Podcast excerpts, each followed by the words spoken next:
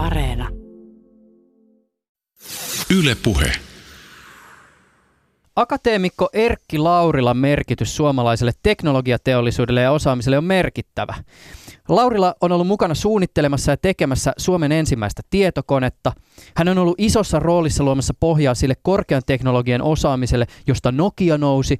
Samoin Laurila on raivannut tietä monille teollisuustuotteille, kuten maailman ensimmäiselle digitaaliselle automaatiojärjestelmälle. Lisäksi Laurila johdatteli Suomen atomiaikaan ja atomienergiaan. Mutta jos mä nyt kävelisin studiosta ulos, alkaisin pysäyttää porukkaa kadulla ja kyselisin, että kuka on Erkki Laurila, niin mä en usko, että ihan kamalan moni osaisi vastata tähän kysymykseen. Petri Paju, miksi näin on? Laurilan kuolemasta tulee tänä vuonna 20 vuotta. Ja siihen varmaan moni syitä, mutta, mutta ei he myöskään halunnut, halunnut tavallaan ehkä korostaa sitä omaa persoonaansa eikä sillä tavalla tulla, tulla niin kuin persoonana tunnetuksia, vaan enemmän korosti sitä ryhmätyötä niillä omilla aloillaan. Ja, ja lisäksi hänestä ei tosiaan ole kirjoitettu ihan kauhean paljon mitään yleisesityksiä. Ja ehkä myöskin tuohon tekniikan alaan liittyy se, että se historia tuppaa jäämään vähän sivuraiteelle monesti. Mutta toisaalta kyllähän me lähihistoria muistetaan hyvin. Siis su- suurin piirtein puolet suomalaisista osaa unissaan kertoa ainakin jotain Nokian vaiheesta tai siitä tarinasta. Niin, Laurilla oli tekemässä sen, sen sellaista esihistoriaa ja tavallaan ehkä voi, voi ajatella myöskin, että, että se Nokian valtava menestys ja siihen keskittyminen on osittain sitten painanut unohduksiin sitä, mikä oli, oli ennen sitä Nokiaa ja Laurilla kuului siihen, siihen sellaiseen pohje, per, perustaa luoneeseen porukkaan, joka, joka työskenteli sitten aikaisempina vuosikymmeninä. Petri Paju on Turun yliopiston teknologian kulttuurihistorian dosentti. Väitöskirjansa Paju kirjoitti aikoinaan ensimmäisestä Suomessa tehdystä tietokoneesta. Lisäksi Paju on tutkinut muun muassa IBM-yhtiön rooleja Euroopassa 50-luvulta 80-luvulle. Tällä hetkellä Paju valmistelee kirjaa fyysikko Erkki Laurilasta. Lyhyempiä Pajun kirjoituksia Laurilasta on julkaistu muun muassa Tiina Männistö Funkin toimittamassa Miten Suomesta tuli tekniikan maateoksessa sekä tekniikan vaiheita julkaisussa. Laurila on keskiössä myös tässä lähetyksessä. Tänään tutustutaan siis pienen siivuun siitä historiasta, jolla suomalainen korkean teknologian osaaminen lepää. Ylepuheessa Juuso Pekkinen. Ja mikäli tänään lipsahtaa, niin avataan hieman tähän alkuun niitä pikkasen ehkä vanhahtaviakin termejä, joilla tietokoneisiin tai modernin tietokoneen esiasteisiin on viitattu. Sähköaivo nyt ainakin lienee yksi tällainen sana. Joo, sitä käytettiin elektroniaivoja, monenlaisia aivo, aivotermejä käytettiin näistä varhaisista, varhaisista matematiikkakoneista tai, tai tietokoneiden esivaiheesta. Tämä on myös hauska sana tämä matematiikkakone, koska sitähän tietokone on, mutta kyllä toisaalta just tämä on taas sama syssyn, kun mä oon kävellyt studiosta ulos ja kysellä Laurilasta ja sitten mä olen kyselemään matematiikkakoneesta, niin mä veikkaan, että aika moni pudistelisi päätään. Kyllä, oli olemassa, oli olemassa tosiaan tämä matematiikkakonekomitea, joka rakensi Eskoa, niin aika usein se kone tipahtaa sieltä välistä ja siitä tulee vaan matematiikkakomitea, mutta, mutta se, se, on se virhe, mihin itsekin törmää jatkuvasti. Tämä on hauska, kun mennään hetken kuluttua tätä Laurilan tarinaa läpi, niin nämä komiteat tulee jatkuvasti vastaan. Että tämä matematiikkakonekomitea ja sitten mikä on atomienergiakomitea. Joo, Laurilla kuuluu näihin komitea, komiteoiden aikaan. Nyky, nykyään niillä on toisia, toisia nimiä, mutta, mutta en mä usko, että se toimintamuoto sinänsä on kokonaan hävinnyt, se on komiteatermi vaan hävinnyt. Mm. Kymmenen vuotta sitten äh, tarkastettiin Petri Pajusun väitöskirja, jonka keskiössä oli tämä ensimmäinen Suomessa tehty tietokone, eli siis ESCO. Äh, onko sulla itsellesi minkälainen tausta koneiden ja tekniikan parissa? Oletko joku vanha nörtti vai miten sä alun perin päädyit ESCOsta kirjoittaa? Oikeastaan ehkä, ehkä mä päädyin Eskosta kirjoittaa just sen takia, että mulla ei ole sellaista vahvaa nörttitaustaa, koska silloin mä olisin tutkinut, tutkinut niitä läheise, itselleni läheisempiä 80-70-luvun asioita, vaan tota, mä, mä peruutin sinne kauemmas sen tieto, tietokoneiden alkuvaiheeseen, koska, koska mulla kuitenkin oli semmoinen suhteellisen tavall, tavallinen, tavallinen tota, tieto, varhaisten tietokone, tai näiden henkilökohtaisten tietokoneiden käyttäjän, käyttäjän semmoinen pel, niin kuin hyvin kevyt tausta. Miten, mistä tämä muuten tää tulee tämä nimi Esko? Mistä, eikö se, se on siis lyhenne, eikö se ole? Joo, elektroninen, elektroninen sarjakomputaattori. Siitä saatiin tämä kirjan sana, joka oli, oli tämmöinen, se oli kansainvälinen muoti, että otettiin näitä, näitä tota, niin, niin ensimmäisiä kirjaimia tai tai tehtiin se nimi sillä tavalla, että sitten tuli joku tämmöinen järkevä, järkevä sana, mitä voitiin käyttää sitten, niin kuin ENIAC, mm. ENIAC varha, varhaisena esimerkkinä.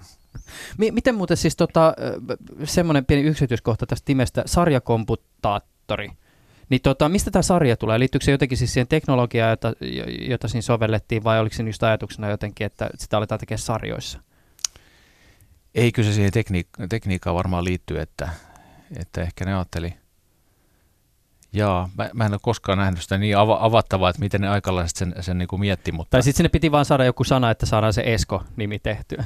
Joo, kyllä me se käytettiin myöskin sekvenssi, niin, niin elektroninen just. sekvenssikomputaattori muistaakseni, että se, se vähän vaihteli, että siitä niin kuin tehtiin ihan tekemällä, että siitä saatiin semmoinen suomalainen, suomalainen nimi, koska tehtiin, tehtiin nimenomaan Suomen ensimmäistä ja se oli se tavoite. Mm. Käydään tänään hieman myöhemmin läpi tämän laitteen tarinaa, mutta minusta olisi kiinnostavaa jo tässä vaiheessa hieman alusta ja kontekstualisoida sitä, että minkälaisessa maailmassa tuo projekti aikoinaan siis 50- ja 60-luvulla tapahtui. Mä, mä yritän jotenkin haamettaa sitä, että, että, että kuinka haastavaa välttämätöntä, innostavaa tai ehkä jopa jonkun silmin kummallinen toi projekti oikein oli. Niin, Esko, Esko oli, projekti oli kuitenkin sitten aika, aika pieni projekti ja, ja varmaan sellainen aika, aika sellainen avantgardistinen aikanaan, että, että kyllä ne sitten se valtaosa teollisuudesta liittyy niin paljon, paljon nykyään perinteisempiin aloihin, eli, eli metalliteollisuuteen ja tekstiiliteollisuus. Tekstiiliteollisuus oli, oli vielä tosi, tosi voimissaan silloin 50-luvun puolessa välissä, ja niitä kehitettiin, kehitettiin niiden teknologioita eteenpäin. Ja, ja ja tämä tekninen, tekninen fysiikka, mitä Laurila oli siinä vaiheessa sitten rakentanut sodan jälkeen jo, jo tota kuitenkin kymmenen vuotta, niin se oli vielä pieni, pieni ala, vaikka sitten lupauksia herättävä. Ja, mutta toisaalta ne onnistui saamaan sitten uudelta valtion luonnontieteelliseltä toimikunnalta merkittäviä, se siihen aikaan merkittäviä, nykyään hyvin pieniä rahasummia, rahasummia ja Eskosta tuli sen toimikunnan, luonnontieteellisen toimikunnan koko 50-luvun suurin projekti – mikä kertoo, vaikka se eh, nykymittakaavassa oli tosi pieni.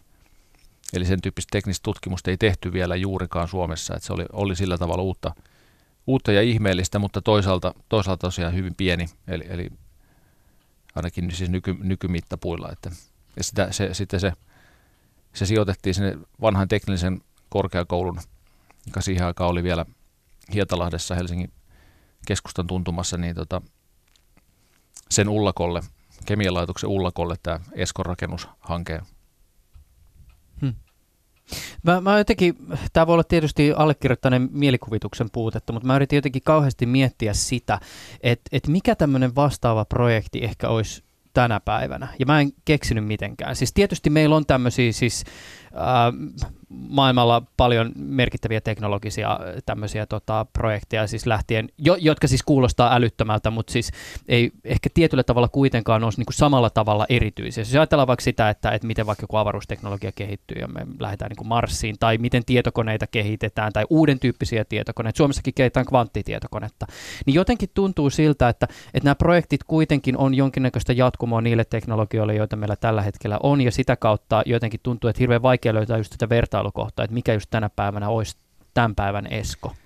Mä kysyin tota sama, samaa luennolla Aalto-yliopistolla opiskelijoilta ja mietin sitä itsekin siinä yhteydessä. Se, joo, se on hankala kysymys. Toisaalta Eskollakin oli niin kuin se taustansa, eli, eli Laurilla oli, Laurilla, Erkki Laurilla oli, oli rakentanut näitä analogiakoneita ja muita jo aikaisemmin, että siinäkin oli, oli semmoinen, ei Esko niin kuin tullut tyhjästä eikä ollut ensimmäinen juttu siinä sarjassa, mutta, mutta to, toisaalta mietin sitä, että, että nykyään esimerkiksi siellä Aalto-yliopistolla kokeillaan näitä robotti, robottibusseja ja tällaisia, tällaisia juttuja, niin siinä on, voisiko siinä olla jotain samaa, että, että se, se saattaa olla semmoinen juttu, mikä sitten hyvin, mikä, mikä nyt niin kuin on kokeiluasteella siellä, siellä tietyissä yhteisössä, mutta saattaa yhtäkkiä niin kuin levitä räjähdysmäisesti tulevina vuosikymmeninä. Hyvinkin pian niin kuin tieto, tietokoneelle sitten kävi, tai tietokoneistumiselle kävi. Mm. Esimerkkinä.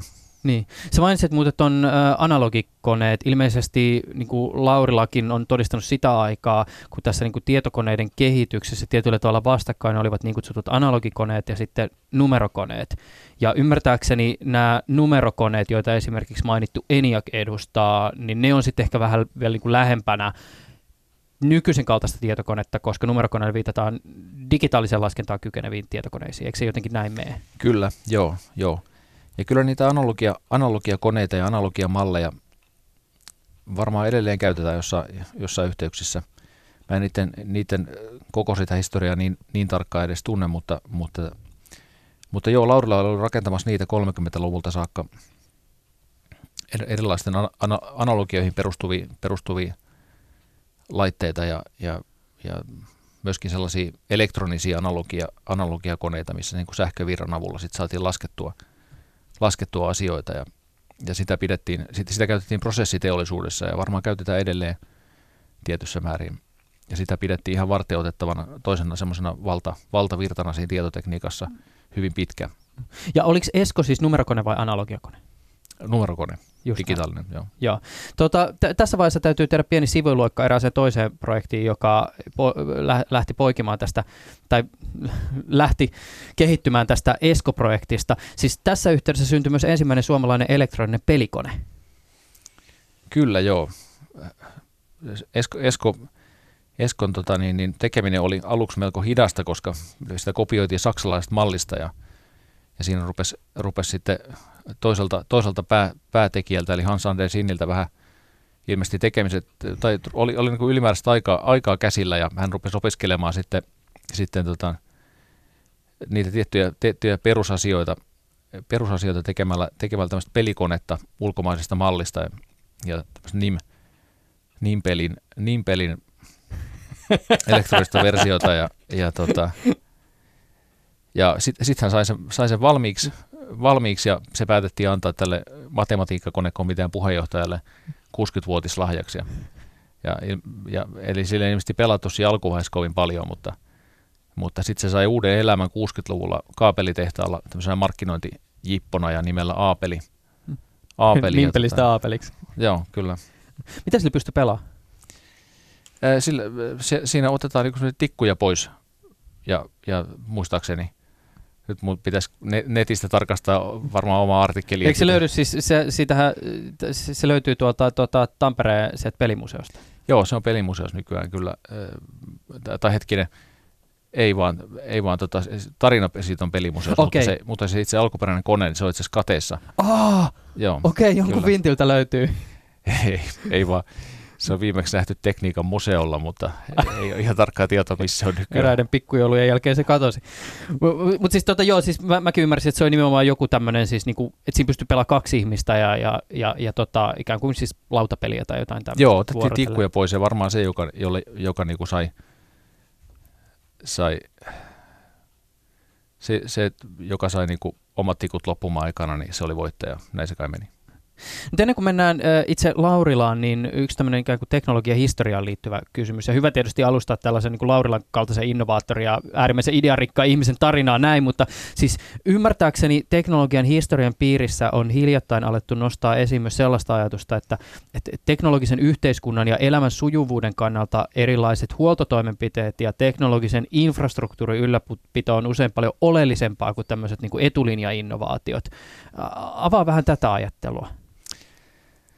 No tämä on yksi tämmöinen mm, yhdysvaltalaisten teknologiahistoria nuorempien tutkijoiden viime aikana ajatus siitä, että, että ehkä tämä tämmöinen teknologiahistorian tutkimus on vähän liikaakin keskittynyt näihin, näihin uusimpia innovaatioita tekeviin henkilöihin ja, ja sillä tavalla sitten jättänyt, siinä on, jää paljon varjoa, eli tämmöistä niin kuin tavallista, tavallista työtä, mikä liittyy tekniikkaan ja kaikennäköiseen, kaikennäköiseen huoltoon ja ylläpitoon, ja että siihenkin pitäisi kiinnittää huomiota.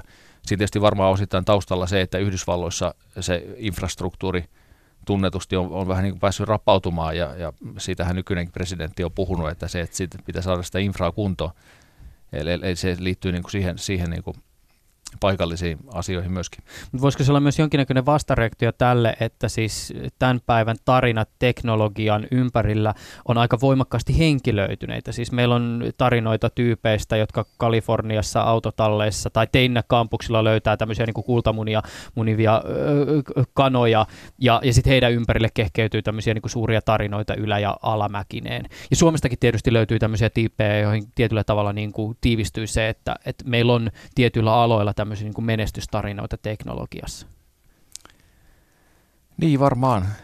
totta kai henkilöt, henkilöt kiinnostaa ja henkilöiden kautta on helppo kertoa tarinoita ja ne on, tietysti tulee inhimillisiä tarinoita ja niissä on kaikenlaisia niin saadaan kaikenlaisia tunteita, tunteita ja muuta, muuta kiinnostavaa, laajasti kiinnostavaa mukaan. Ja, ja tot, totta, totta, että, että ja sellaisia, sellaisia huolto, huoltoalan ihmisiin liittyviä henkilötarinoita harvemmin, harvemmin tosiaan tulee vastaan, mutta ei tiedä vaikka tulevaisuudessa sitten Serverikeskusten luet, arkiset puurtajat. Näin on, näin on. Kyllä siis kyllä tämmöistä niin arkistyötä tietysti välillä on niin kuin kerätty talteen sellaisia muistoja, muistoja sen tyyppisestäkin työstä, mutta, mutta kyllä, kyllä se niin kuin sit kuitenkin vähin on jäänyt verrattuna näihin innovaattoreiden ja keksijöiden vaiheiden tutkimiseen. No nyt aletaan tutkia sitä, että minkälainen keksijä Erkki Laurila oli, ja itse asiassa voitaisiin tässä vaiheessa kaivaa arkistosta hieman kuulokuvaa miehestä. Ää, seuraavassa Ylen vuonna 1961 tekemä haastattelu, jossa Laurila puhuu Espoon Otaniemessä Suomen ensimmäisen tutkimus- ja koulutustarkoituksiin rakennettavan atomireaktorin harjan nostajaisissa. Maamme ensimmäisen tutkimus- ja koulutusatomireaktorin sijoituspaikaksi tarkoitettu reaktorirakennus on noussut tänään harjakorkeuteen ja sen johdosta täällä Otaniemessä, jossa rakennus sijaitsee, on järjestetty harjannostajaistilaisuus. Olemme tavoittaneet täältä atomienergianeuvottelukunnan puheenjohtajan professori Erkki Laurilan esitämme hänelle muutaman kysymyksen. Ensinnäkin, mitä hän tämä atomireaktori nyt tavallaan tarkoittaa, se ei ole aivan tavalliselle maalikolle aivan selvä asia. No eiköhän atomiasioista ole lehdissä ja radiossa esitetty niin paljon, että tässä yhteydessä lienee tarpeetonta syventyä näihin asioihin sen enempää. Todettakoon vain, että tämä reaktori ei missään tapauksessa ratkaise Suomen voimapulmia, vaan tämä on tarkoitettu yksinomaan koulutusta ja tutkimusta varten. Niin voitteko tarkemmin sanoa, mihin tarkoituksiin sitä tullaan käyttämään? No niin, rea- reaktorista kun aikanaan toivotaan saatavan voimaa, mutta se prosessi, jonka kautta tuo voima sitä muodostuu, on hieman toisenlainen kuin tavallinen halkojen polttaminen pesässä, niin tarvitsee insinöörien oppia tämä prosessi. Ja näin ollen tällaisella koulutusreaktorilla aloitetaan nyt tutustuminen niihin tekniikan asioihin, joita sitten tarvitsee hallita, kun ruvetaan rakentamaan isoja voimareaktoreita. Hyvin lyhyt haastattelupätkä, mutta herättää paljon mielikuvia Laurilan persoonasta. Niin, kyllähän hänellä oli vähän tämmöinen kaksi, kaksipiippunen suhtautuminen tähän tieteen, tieteen ja teknologian äh, kansanomastamiseen tai popularisointiin. Että, että toisaalta hän itsekin teki sitä, mutta, mutta toisaalta sitten taas äh, niin, sit se saattoi mennä, mennä hänen mielestään myöskin ehkä liiallisuuksiin helposti. Ja, ja niin, Mä olin tunnistavina tuossa semmoisen tiedeihmisen äänensävyn, joka tulee vastaan semmoisissa tilanteissa, missä yhtäkkiä esimerkiksi äh, siis lööppitasolle päätyy jokin semmoinen asia, jota tiedemiehet ovat tutkineet ehkä kymmeniä, tiedemiehet ja tiedenaiset ovat tutkineet ehkä kymmeniä vuosia. Ja, ja sitten yhtäkkiä jotenkin maalikko jonkun yksittäisen tutkimuksen tai tapahtuman kautta innostuu tästä asiasta ja sitten pitää juurta jaksaa vääntää, että mistä, tästä asia, mistä tässä asiassa on kyse. Ja, ja kuinka iso osa esimerkiksi näistä mielikuvista, mitä asiaan ehkä liittyy, niin on tutkijan näkökulmasta jotenkin niin kuin ihan, ihan turhaa vääntämistä. Niin, niin ehkä, ehkä. Kyllä tuossa kuulosti vähän sellaista, sellaista väsymykseltä myöskin, että Laurilla toisaalta hän myöskin kirjoitti siitä julkisuudesta, että miten niin kuin hän on joutunut julkisuuden pariin niin kuin tämän atomienergian selittäjänä ja, ja, ja siitä, siitä puhumaan. Toisaalta hän oli pyrkinytkin sinne, koska hän piti esitelmiä radiossa atomienergiasta varhaan ja halus, halusi tavallaan niin kuin, ja, ja niin kuin, halusi tienata lisärahaa sillä, että, että tota, kertoi kerto näistä tieteen uusimmista saavutuksista, mutta sitten toisaalta sit jossain vaiheessa ilmeisesti meni vähän, vähän liiallisuuksiin ja, ja, ja sitten eh, tuli sellaisia kommentteja, että, tai, tai kuulostaa vähän siltä, että nyt on niin selitetty tarpeeksi näitä asioita taas vähäksi aikaa. Joo, se voi olla, että toimi, toimittaja, jos toinenkin on käynyt kyselemässä. Tota, ymmärtääkseni se oli aika lähellä, että Laurilasta olisi tullut, Laurilasta olisi tullut fyysikon sijaan maanviljelijä. Niin joo, hänen, hänen parhaisin ehkä ammattiura toiveensa silloin sanotaan nyt vähän päälle 10-vuotiaana, alle 15-vuotiaana oli se, että hän olisi lähtenyt jatkanut, jatkanut maanviljelyä, semmoista varsin niin kuin te- teknisesti edistynyttä maanviljelyä. Kuten isänsä? Niin, Hämeenlinnan maalaiskunnassa, se rä- Rääpiällän tilalla. Mutta sitten isän kuolemaa ja, ja muihin tällaisiin taloudellisiin vaikeuksiin se, se kaatui se ha- haave. Tässä mainitussa Tiina Männistöfunkin toimittamassa teoksessa, miten Suomesta tuli tekniikan maa, sä käyt läpi tätä Laurilan nuoruutta ja pohdit sitä, kuinka ää, isä oli diplomi-insinööri Sampo Kyanderin innoittamana innoittamana ajanut poikaansa vähän tämmöiselle niin kuin samoille raiteille, siis insinöörin tielle. Ja tässä yhteydessä Kyanderin traagiseen kohtaloon viitaten sä huomautet, että yksi iso muutos nykypäivän kehitys- ja tutkimustyöhön on se, että tänä päivänä puhutaan useimmiten siististä sisätyöstä. Niin, ja tämä 1920-luvulla tosiaan saattoi saatto, Kyöner esimerkiksi kuoli sähköisku esitellessään sitä sähkölaitosta ulkomaalaisille vieraille. Ja, ja tota niin, niin, totta kai varmaan nykyäänkin saattaa li, liittyä vaaroja niin kuin monen, monen tämmöiseen edistyneeseen te- teknologiaan, mutta, mutta kyllä siihen, siihen aikaan sitten oli eri, eri tasolla. Mä ymmärsin, että tähän Laurilan akateemisen uran alkuun liittyy myös hieman tämmöistä niin kuin ainakin ulkopuolisen silmin katsottuna suuruuden hullutta. Siis Kari Kortelainen kirjoittaa tekniikkaa talouslehden henkilökuvassa, että yliopiston saavuttua Laurilla päätti heti alkajaisiksi suorittaa sekä tähtitieteen, matematiikan, fysiikan ja kemian perusopinnot ja vielä niin, että tavoitteena oli, kaikista oli korkea arvosana. Hän oli hyvin ahkera opiskelija, ehkä hän ei ihan tajunnut, että mihin hän, mihin hän pisti nimensä alle ja sitten hän suoritti, suoritti ne asiat, mitä hän oli luvannut. Että, et, mutta kyllä hän varmasti niin kuin paneutui ihan täysillä opiskeluihin. Että oli hän, hän oli, oli paitsi, paitsi lahjakas, niin niin äärettömän työtelijäs. Mikä se oli se, niin kuin jos ajatellaan sitä, että yliopistossa lähtee ikään kuin haarukoimaan näin laajalla skaalalla, ja, ja sitten myöhemmin tulee nämä tietokoneet, ää, se muuten ei ole vielä tässä vaiheessa tullut mainittu, että Laurilla on merkittävä ollut myös kaivosteollisuuden parissa, ja, ja sitten sit tämä atomienergia-asia, niin mikä itse asiassa oli sellainen niin kuin Laurilla intohimo? Koska ne on kuitenkin tietysti fysiikka siellä taustalla, mutta että et, et, niin kuin aloina ja sovelluskohteena vähän erityyppisiä. No joo, se onkin hyvä kysymys. Tää, täytyy muistaa tämä kysymys tästä elämäkertaa tehdessä. pitää, pitää tarkkaan mielessä, että, että koska se, tavallaan niin se isot kysymykset hukkuu monesti niihin yksityiskohtiin, joita on niin valtavasti tämmöisellä niin moni, monialaisella henkilöllä siinä elämässään. Niin.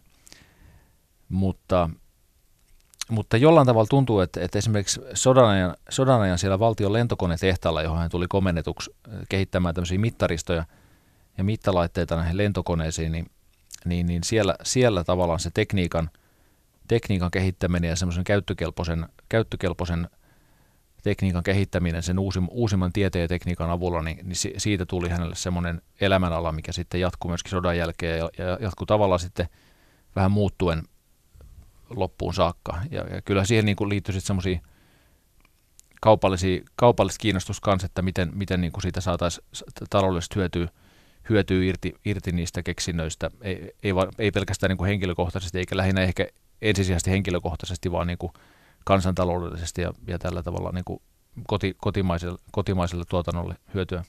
Niin kyllä, mä, mä en muista, oliko se joku sun teksti vai joku toinen, jossa Laurilasta kirjoitettiin ja mietin jotenkin just tätä, tätä ikään kuin intohimokysymystä, niin jollakin tietyllä tavalla mulle ainakin välittyi se fiilis just nimenomaan siitä, että sovellukset kiinnosti ja se, miten just niin kuin sitä tekniikkaa ja teoriaa voidaan lähteä tekemään tai soveltaa, niin jalosta siihen muotoon, että sitä oikeasti voidaan niin kuin käyttää johonkin.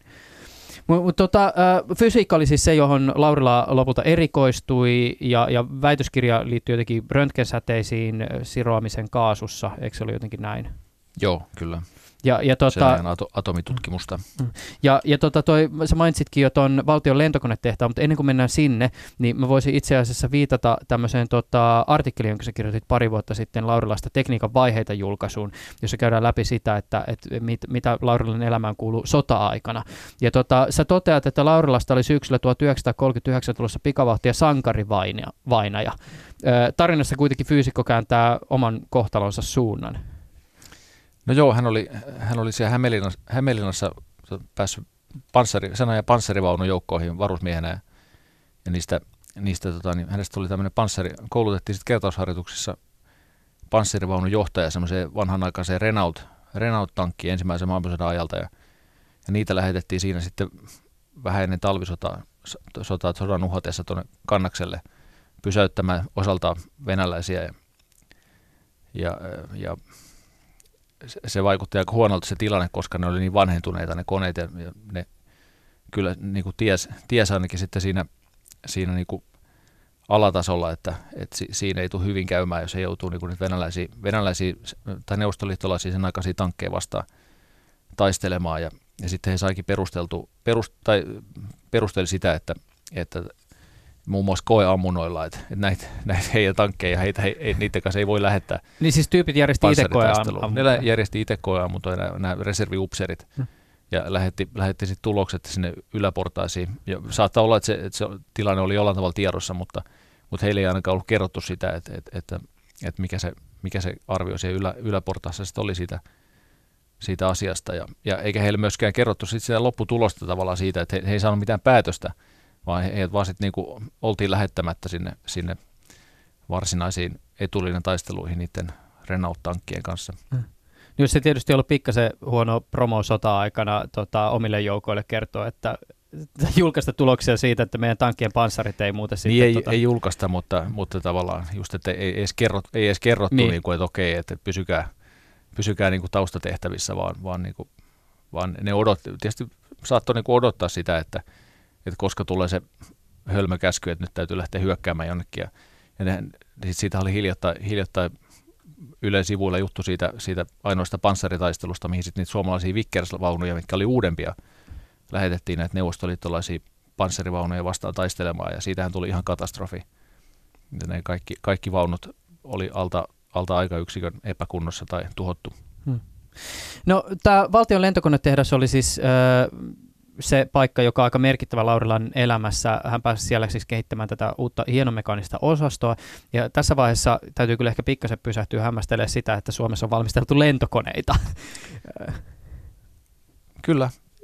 20-luvulla lähdettiin jo rakentamaan tämmöistä lentokonekorjaamoa ja, ja sitten, sitten tehtiin lisensseillä lentokoneita Suomessa ja, ja se, se kehittyi, kehittyi aika suureksi se, se toiminta ja, ja sitten se siirrettiin 30-luvun puolivälin jälkeen Tampereelle ja, ja siellä se toimi sodan aikana. Ja se oli, se oli hyvin, hyvin, se työllisti yli 4000 ihmistä eri, eli siinä lähipaikkakunnilla ja, ja, ja oli hyvin merkittävä, merkittävä sitten niin tietysti ilmapuolustukselle ja, ja muutenkin. Ja sitten myöhemmin sodan jälkeen siitä tuli osa, osa valtion metallitehtaita eli Valmettia. Hmm ja sitä kautta, sitä kautta tämmöistä niin kuin metalliteollisuuden tärkeitä, tärkeitä niin kuin tuotantokapasiteettia. Eikö tähän liittynyt tähän tarinaan vielä joku semmoinen, että sit siinä vaiheessa, kun tota, sodan jälkeen todettiin, että, että tota, esimerkiksi tämä hienomekanne osa, osasto, niin ei me enää välttämättä tarvitakaan niitä lentokoneiden mittareita niin paljon, niin aletaan tekemään kelloja. Joo, sitten sodan jälkeen oli pakko nopeasti ruveta tekemään jota, jota vaan, ja, ja osa, osa halusi niin tämmöistä rutiininomaisempaa tuotantoa, Laurila olisi halunnut kehittää mahdollisimman kunnianhimoista huippu, huipputekniikan tuotantoa sinne, mutta se ei siihen, siinä vaiheessa sitten vielä sopinut niille johtajille, vaan, vaan sitten myöhemmin, myöhemmin siihen tartuttiin. Eikö se ollut myös täällä siis lentokonetehtaan, valtion lentokonetehtaan leivissä, kun Laurilla oli myös tekemisissä näiden niin kuin analogisten matematiikkakoneiden kanssa? Siellä hän teki yhden, yhden tällaisen analogiakoneen ilmeisesti ulkomaista mallista, niin kuin sellaiseen, sellaiseen niin kuin lentokone siipivärähtelytutkimuksen tutkimuksen niin kuin avuksia. Mutta sitä ennen hän oli jo tehnyt Helsingin yliopistolla jatko, jatko-opiskelijana, niin oli ollut mukana tekemässä tämmöisiä analogia malleja. Niin tässä päästään jo hieman kuin näihin kysymyksiin, että, että minkä tyyppisiin asioihin näitä analogiakoneita käytettiin ja sitten myös ehkä puhutaan vielä myöhemmin siitä, että mitä ehkä niin kuin ajatuksia oli liittyen siihen, että, että mitä näillä niin kuin tulevaisuudessa näillä koneilla mahdollisesti tehdään, kun ne kehittyy. Öö, lentokoneiden parista Laurilla siirtyi sitten kaivosalalle, ja se olikin pitkä ura.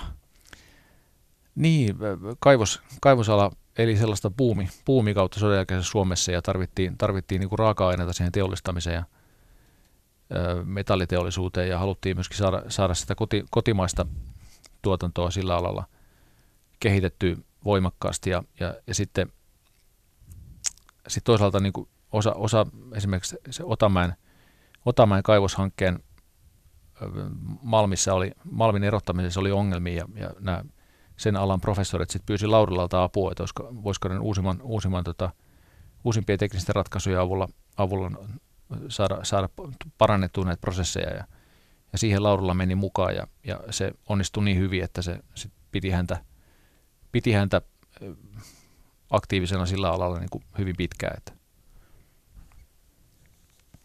hän tekee ensimmäistä inno- innovaatiota. Ylepuheessa Juuso Pekkinen.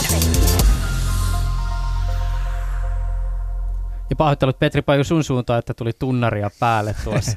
Petri Paju on siis Turun yliopiston teknologian kulttuurihistorian dosentti ja tässä teknologia jyräsi ihmisen äänen, mutta jatketaan tuomalla sitä ihmistä esiin ja, ja erityisesti Erkki Laurila fyysikkoa ja akateemikkoa. Ja, ja tota, tästä kaivosteollisuudesta vielä siis sen verran, jonka parissa Laurila työskenteli, että eikö siellä hän teki näitä näit keksintöjä ja innovaatioita, jotka lähestulkoon tähän päivään asti ovat olleet jollakin tavalla niin kuin kaivosteollisuudessa käytössä?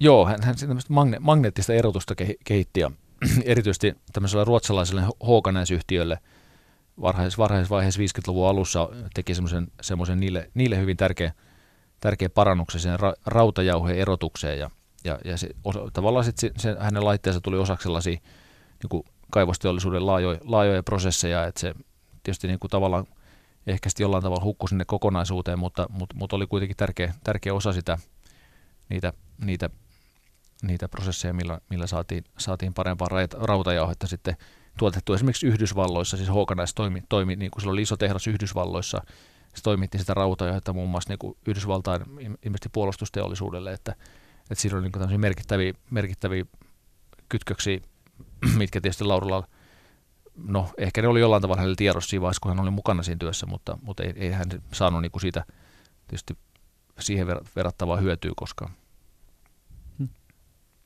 Ja sitten hän käytti Suomessa, Suomessa näitä tätä osaamista, osaamista ja sitten oli, ää, tuli vedetyksi Outokumpu Oyn tuo, tuotekehitystoimintaa hyvin vahvasti ja siellä, siellä tavalla antoi sit sitä, tai niin kuin vaikutti siellä moni, moni moniin keksintöihin ja, ja hänen moni oppilaitaan työllistyi sinne, sinne keksimään asioita.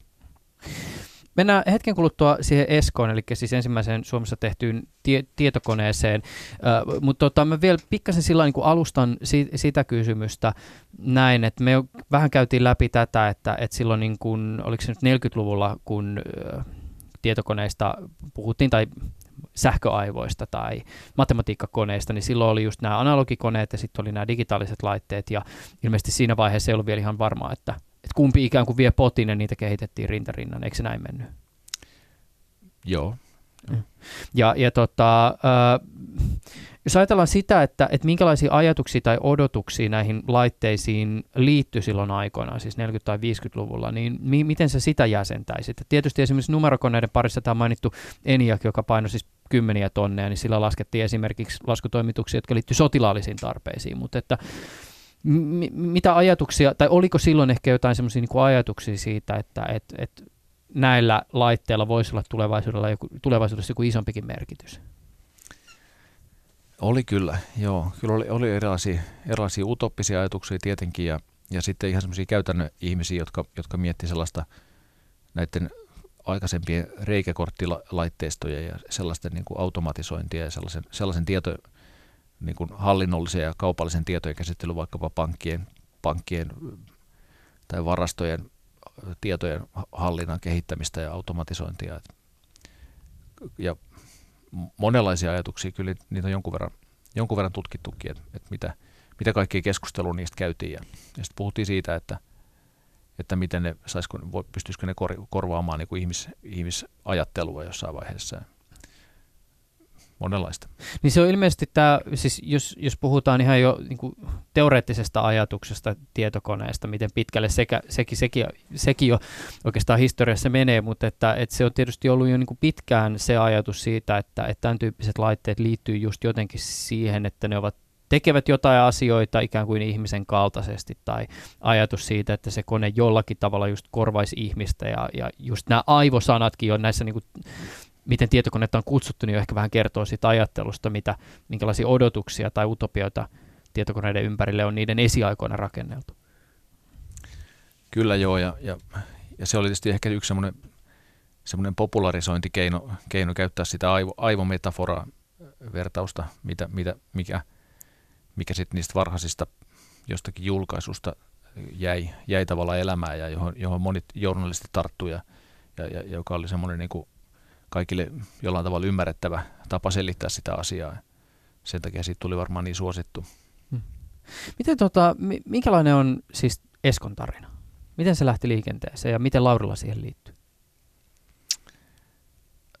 No, Laurilla oli pitempään siis tällaista sitä tarvetta niin sille matematiikkakoneelle ja tavallaan ollut, ollut jo herättelemässä ja näitä aikaisempia vaiheita, aikaisempia projekteja tekemässä.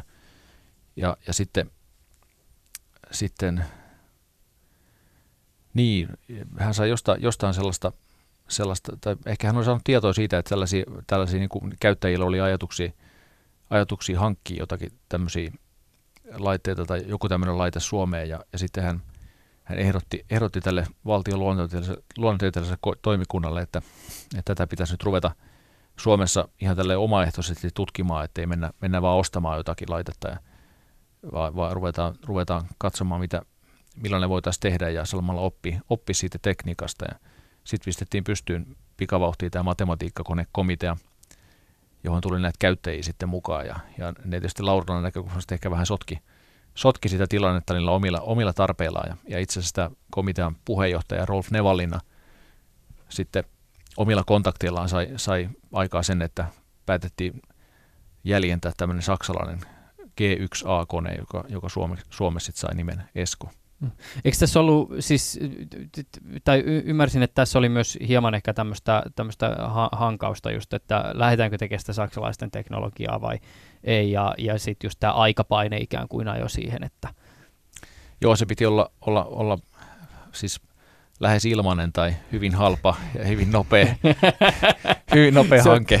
Ja tota, et siinä kello, kyllä siinä varmaan häly, jollain hälytyskello vähän soikin, mutta, mutta ei kuitenkaan sit riittävästi, eikä, eikä ollut mahdollisuutta ehkä kuitenkaan realistisia mahdollisuuksia tehdä, tehdä mitään tosi, tosi laajaa tai kunnianhimoista siinä vaiheessa.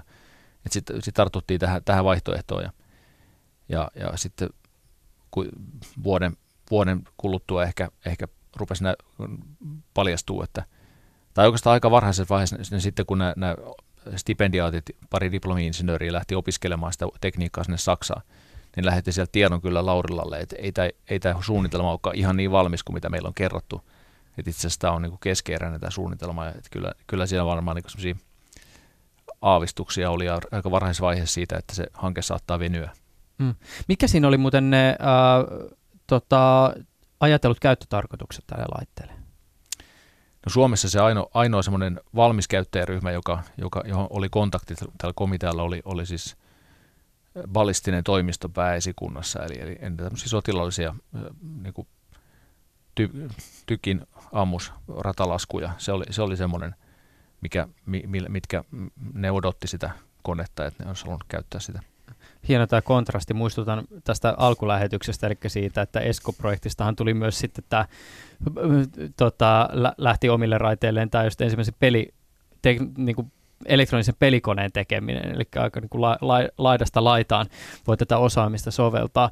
Tota, semmoinen pikantti yksityiskohta liittyy tähän, että eikö se ollut nimenomaan tämän ESCO-projektin yhteydessä, kun Laurilla promosi tätä hommaa näin, että, ja puhuu myös laajemminkin tämmöistä niin kuin suomalaista teknologista osaamisesta niin, että hän viittasi Kalevalaan.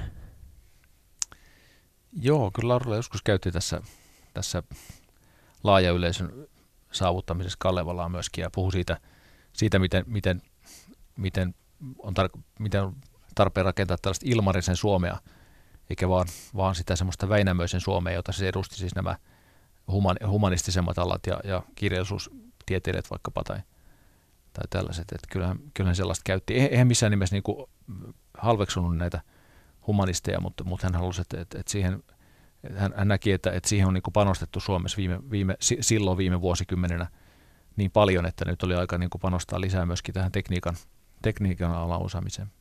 No Esko alettiin tekemään silloin 50-luvulla, oliko se 54, kun se projekti alkoi, mutta sitten sieltä niin prosessi toista päästä tuli tavara ulos vasta 60-luvulla. Joo, 50-luvun lopulla, ehkä 60, se oli ihan, ihan valmis, valmis se laite sitten – Joo, siinä oli, siinä oli monta, monta viivästystä, jotka, jotka aika isolta osin johtui siitä saksalaisesta hankkeesta, joka ei, ei sitten mennyt niin kuin oli tarkoitus. Siinä oli, se oli toisaalta aika tyypillistä kansainvälisesti, että monet näistä ensimmäisen vaiheen koneista sitten viivästy, ja siis tämmöisistä yksittäisistä koneista eri, eri maissa, maissa, ja tekniikka kehittyi kovaa vauhtia, ja samaan aikaan sitten taas Yhdysvalloissa jo, jo niin kuin rupesi tulemaan sarja, sarjatuotettuja tietokoneita, mitkä, mitkä romahdutti tavallaan arvoa, arvoa näiltä, näitä yksittäisiltä tutkimushankkeilta tyyppisiltä koneilta. Mi- minkälainen laite sieltä sitten tuli kuitenkin valmiiksi?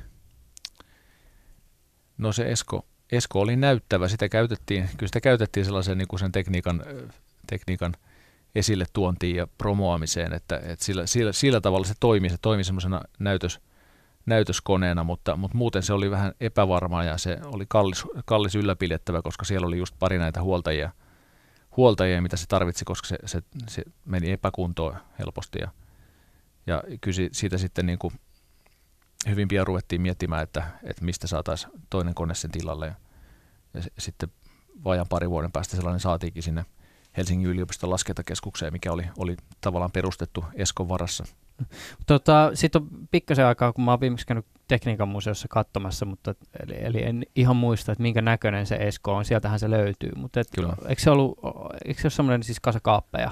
Joo, ne on, ne kaapit on sellainen kolmisen metriä ehkä leveät ja pari metriä korkeat ja sitten siinä on sellainen sisä syöttöön varten semmoinen IP, tai ainakin alun perin IBM-sähkökirjoituskone ja, ja sitten se rumpu, rumpu niin kuin niitä numeroita varten siinä vieressä.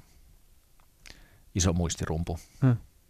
Ja sitten jos puhutaan näistä sarjatuottuista tietokoneista, jotka ajo Eskon ohi, niin yksi tämmöinen lienee siis ensitietokone. Ensi oli se nimi, mutta siis käytännössä, käytännössä kyseessä oli IBM, IBM 650. Kyllä, se oli yksi tämmöinen, tämmöinen sitten jo ö, hyvin suurissa sarjoissa tehty – tuotettu tietokone, millä, millä IBM, IBM pääsi, pääsi niin kuin tämän tietokone markkinoiden valtiaksi 50-luvun lopulta lähtien. Että. Ja tämä ensitietokone silloin aikoinaan, kun se tuli Suomeen, niin se, sehän oli jonkun pankin käytössä? Postisäästöpankkiin se tuli, joo. joo. Valmistuessaan siis äh, tämä Esko alkoi olla jo automattomasti vanhentunut ja sitten nämä sarjatuotanteiset tietokoneet alkoi jo, alkoi jo tulla markkinoille, mutta äh, tämä Eskon story on myös osoitus siitä, että kaikki hyöty ei ole välttämättä välittömästi todennettavissa.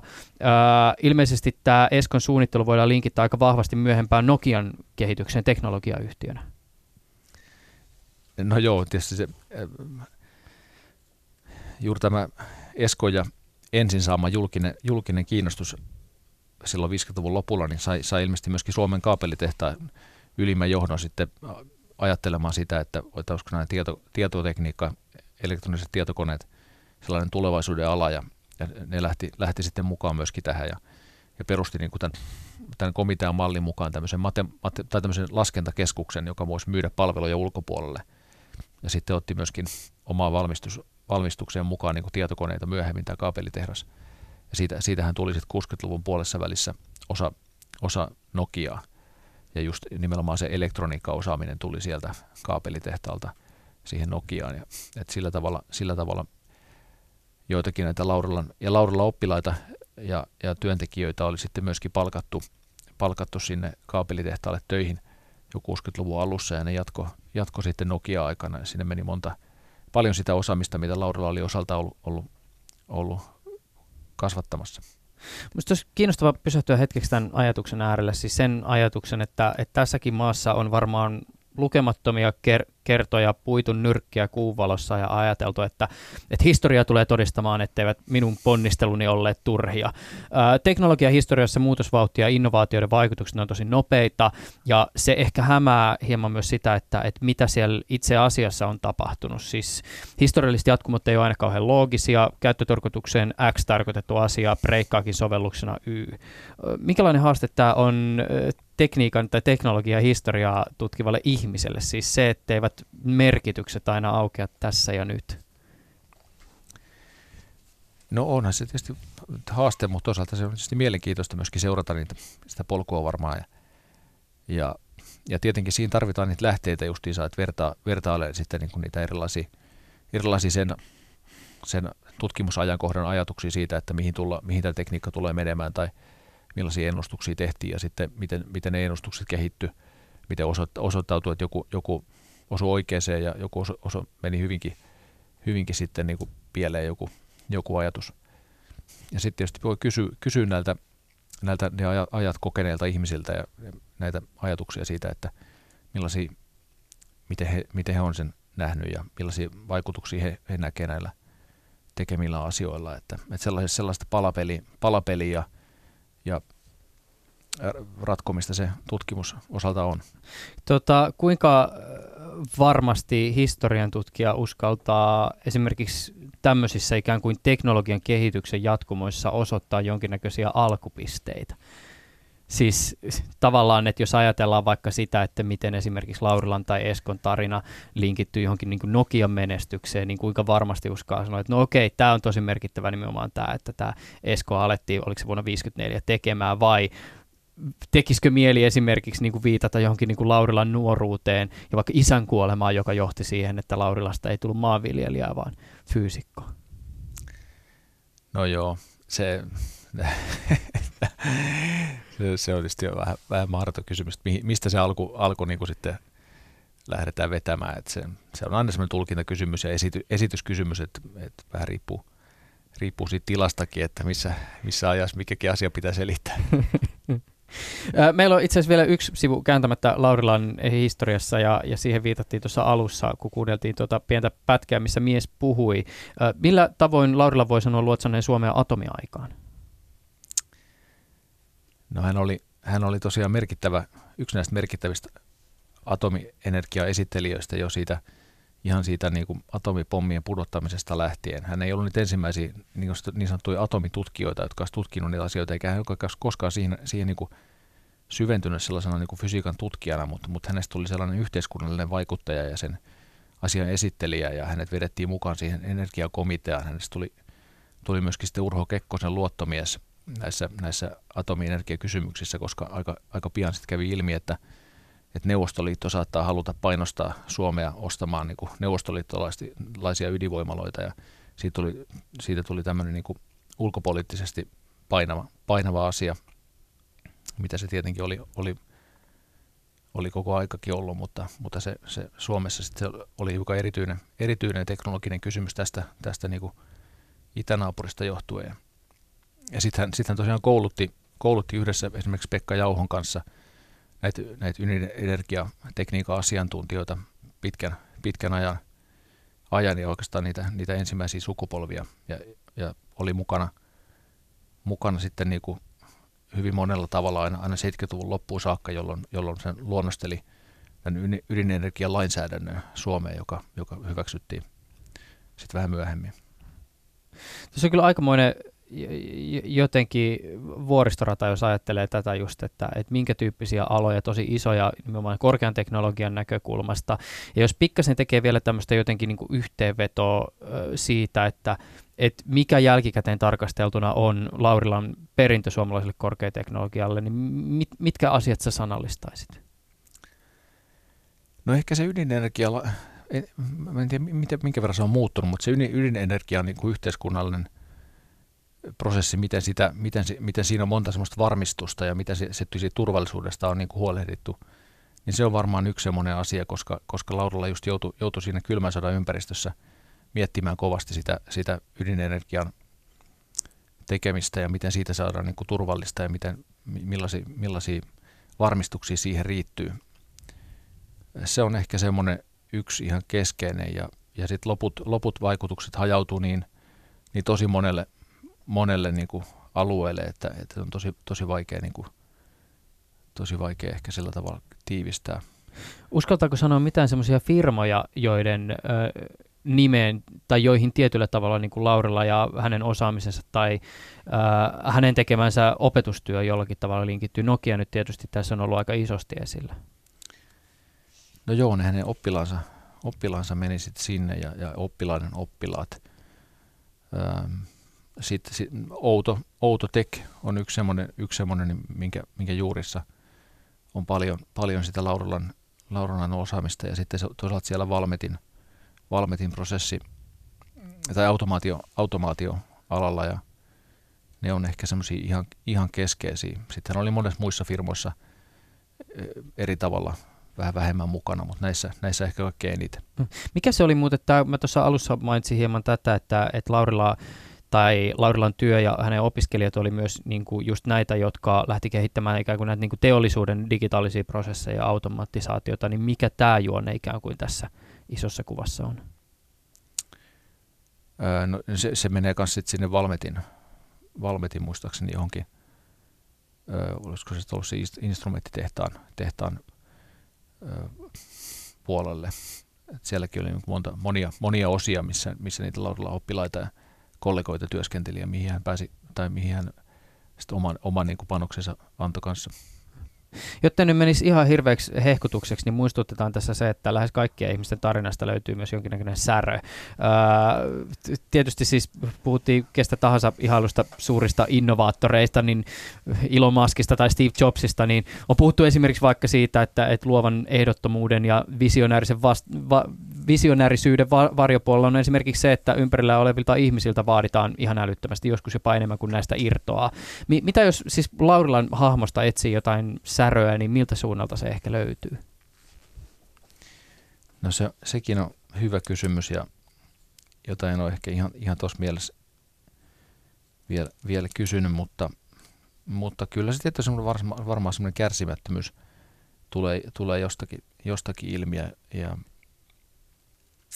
ja juuri ne suuret vaatimukset ja, ja sitten toisaalta itsekin myönsi sen, että just tämä tämmöinen arkisempi arkisempi tekniikan kanssa työskentely, juuri, juuri se huolto ja ylläpito, mistä, mistä puhuttiin aikaisemmin, niin että se, ei, se, ei häntä niinku, se ei häntä niinkään kiinnostanut, että hän ei, hän ei siihen jaksanut paneutua, että uuden, uuden tekeminen ja kokeilu oli se, mikä niinku vei mukana Miten tota, jos, jos ajatellaan tämän niin Laurilla elämää tätä, tätä kaarta, niin tarjoako meille mitään opetuksia tämän päivän näkökulmasta? Siis mä veikkaan, että esimerkiksi ne ihmiset, jotka kantaa huolta vaikka niin luonnontieteiden opetuksen nykytilasta, niin tietysti saisi ammennettua sieltä aika paljon, mutta että mi, mi, mitä sä näet? No kyllä mä toivon, että se, siitä, siitä voi lukea monia asioita nykypäivää. En mä, en mä edes ihan tarkkaan tiedä, mutta – mi, mitä kaikkea sit siitä ihmistä voisi saada irti, mutta, mutta kyllä se tavallaan semmoinen pitkäjänteinen tieteeseen, tieteen ja teknologian tutkimukseen panostaminen ja, ja, ja nimenomaan tavallaan se, jo, jollain tavalla se, se, se, se niin kuin kotimaisesta osaamisesta huolen pitäminen, niin se oli varmaan semmoinen Laurilan iso, iso kysymys, mitä, mistä, minkä hän sen koko, koko elämänsä, niin kuin, mistä hän, minkä hyväksi hän niin kuin paljon, paljon teki ja, ja rakensi tavallaan semmoisia tukirakenteita sille, sille systeemille, mikä, mitä sitten on hyödynnetty pitkän aikaa jo. Hmm. Sä oot Petri paljon tavannut Laurilan. Joo, kyllä mä tapasin hänet vuotta, vuotta ennen kuin hän kuoli, niin haastattelin häntä 97. Minkälainen tilanne se oli? No ihan mukava, miellyttävä tilanne. Hän oli totta kai sitten jo pitkään ollut julkisuudessa täysin, täysin syrjässä ja, ja eli, eli Porvossa eläke, eläkepäiviä rivitalossa siellä ja, ja ihan, ihan kiva, kiva sellainen kahvittelu, kahvitteluhetki ja haastattelu meillä oli siellä. Mikä sulla on itselläsi, Petri Paju, ollut se, minkä takia sä oot niinku innostunut Laurilasta ja lähtenyt kirjoittaa esimerkiksi sitä elämänkertaa, mitä sä oot tässä valmistellut? Jaa, vaike, vaikeita kysymyksiä. Öm, en tiedä, jotenkin, jotenkin se vaan lähti, lähti luontevasti tuosta väitöskirja-aiheesta kanssa ja, ja, ja tuntuu, että, että tämä on niin semmoinen sellainen tärkeä henkilö, josta, josta pitäisi kirjoittaa kirja ja, ja sitten, sitten siitä on, on löytynyt, löytynyt monenlaisia, monenlaisia asioita, asioita ja, ja, ja tota niin, niin, vielä pitäisi saada se projekti niin kuin päätökseen tässä lähitu, toivottavasti lähitulevaisuudessa. Mm. Mutta sä oot tietysti kiireinen, sulla on mu- muitakin, muitakin projekteja käynnissä. Joo, nämä muut hankkeet on tässä välissä, välissä niin kuin pitänyt, pitää hoitaa, että tämä on sellainen, sellainen missä, millä ei ole sellaista niin tiukkaa aikataulua, niin, niin tämä on, voinut, taas, tämä on sitten vähän siirtynyt. Mm. Niin sä, et sä ollut tekemässä siis tota, Tampereen suunnallekin tämmöistä teosta tässä? Joo, hiljattain tuli ulos semmoinen Tam- Tampereen teknillisen seuran 125-vuotishistoria – historia, jota oli kirjoittamassa Katarina Maurasen kanssa ja, ja siitä, siitä saatiin näyttävä, näyttävä kirja-aikaa. Ja Laudella oli myöskin mukana tässä Tampereen, Tampereen insinöörien tämmöisessä yhteen, yhteenliittymässä ja sai sieltä paljon vaikutteita silloin sodan, sodan ajan, ajan Tampereelta. Et se, siinä oli semmoinen liittymäkohta myöskin tähän, tähän tota niin, tämän päivän päähetkilöön henkilöä. Mä oon jotenkin miettinyt sitä, että, ja just niin kuin Laurilan kohdalla sitä, että, että kun tietysti me, meilläkin on tätä, tätä niin kuin startup-pöhinää ja, ja tätä niin kuin teknologiakulttuuria Suomessa tänä päivänä ja sitten miettinyt sitä, että kun keskustelee esimerkiksi vaikka noiden niin kuin slashissa käyvien tyyppien kanssa ja ihmisten, jotka on teknologiasta innoissaan, ja, ja sitten miettii esimerkiksi niitä esikuvia, joita näillä ihmisillä on, tai niitä ihmisiä, keihin niin kuin jatkuvasti viitataan, niin nehän usein on just näitä niin kuin tai Elon tai niin kuin tämän tyyppisiä. Sitten mä oon miettinyt sitä, että no eikö meitä niin kuin, että kotimaasta tavallaan niin kuin löydy semmoisia hahmoja esimerkiksi historiasta, kehen voisi viitata ja ketä voisi esimerkiksi niin kuin ihailla. Sitten mä oon miettinyt sitä, että onko niin Laurilan kohdalla ehkä se tavallaan niin kuin ongelma, minkä takia hän ei välttämättä ole ehkä niin voimakkaasti tai en ole ainakaan Slassissa käydessä koskaan kuullut, että Laurila mainittaisi, mutta et, niin kuin sillä ajatuksella just, että kun hän tulee kuitenkin semmoista maailmasta, missä, missä ollaan niin kuin valtionleivissä ja on näitä komiteoita ja sitten erityyppisiä seuroja, että tämän tyyppiset storit ei ehkä niin voimakkaasti istu tähän tämän päivän narraatioon, jossa ikään kuin eletään sitä maailmaa, joka tiivistyy tietyllä tavalla jossain niin kuin Facebookin näissä niin kuin varhaisissa sloganeissa, eli move fast, break, move, move, move fast and break things. Et tietyllä tavalla niin kuin siinä, niin kuin Laurilan urakehityksessä siinä, miten teknologia on hänen aikanaan kehittynyt, siihen on liittynyt hirveän erityyppisiä kaaria kuin tänä päivänä. Se on totta, tämä valtio, valtion luottaminen ja, ja, ja, ja sen tyyppinen niin kuin valtion, valtion panostaminen, valtion niin kuin, tavallaan hyödyntäminen tässä teknologian kehittämisessä ei ole niin kuin sellaista kauhean muodikasta, muodikasta ollut. ollut ja, ja tota, ihan totta, se siinä mielessä Laurilla ehkä vaikuttaa olevan aika semmoista – erilaista ja vähän mennyttä maailmaa, mutta toisaalta siellä on paljon, paljon samaa kuitenkin, ja, ja ei Laurillakaan ollut sellainen ideologinen tavalla niin kuin mikään valtion, valtion niin kuin puolustaja, että, että valtion pitäisi kaikki hoitaa, vaan, vaan se oli, vaan oli niin kuin sen ajan, sen ajan niin kuin tapa hoitaa niitä asioita ja hän turvautui siihen. Että, että nykyään hän varmaan tekisi, tekisi asioita toisella tavalla, mutta, mutta siis väheksymättä mitenkään sitä, että, että valtiolla epäilemättä on niin kuin yhä edelleen suuri rooli niin kuin näissä asioissa. Vieraana tässä keskustelussa on tänään ollut siis Petri Paju. Hän on Turun yliopiston teknologian kulttuurihistorian dosentti ja väitöskirjassa Paju kirjoitti aikoinaan siis ensimmäistä Suomessa tehdystä tietokoneesta Eskosta, mistä tänään puhuttiinkin. Ja lisäksi Paju on tutkinut muun muassa IBM-yhtiön rooleja Euroopassa 50-luvulta 80-luvulle. Ja toivottavasti jossain vaiheessa Laurilla elämänkerta valmistuu. Kyllä, ei toivotaan. Kiitokset tästä keskustelusta, tämä oli kiehtovaa. Kiitos. Ylepuheessa Juuso Pekkinen.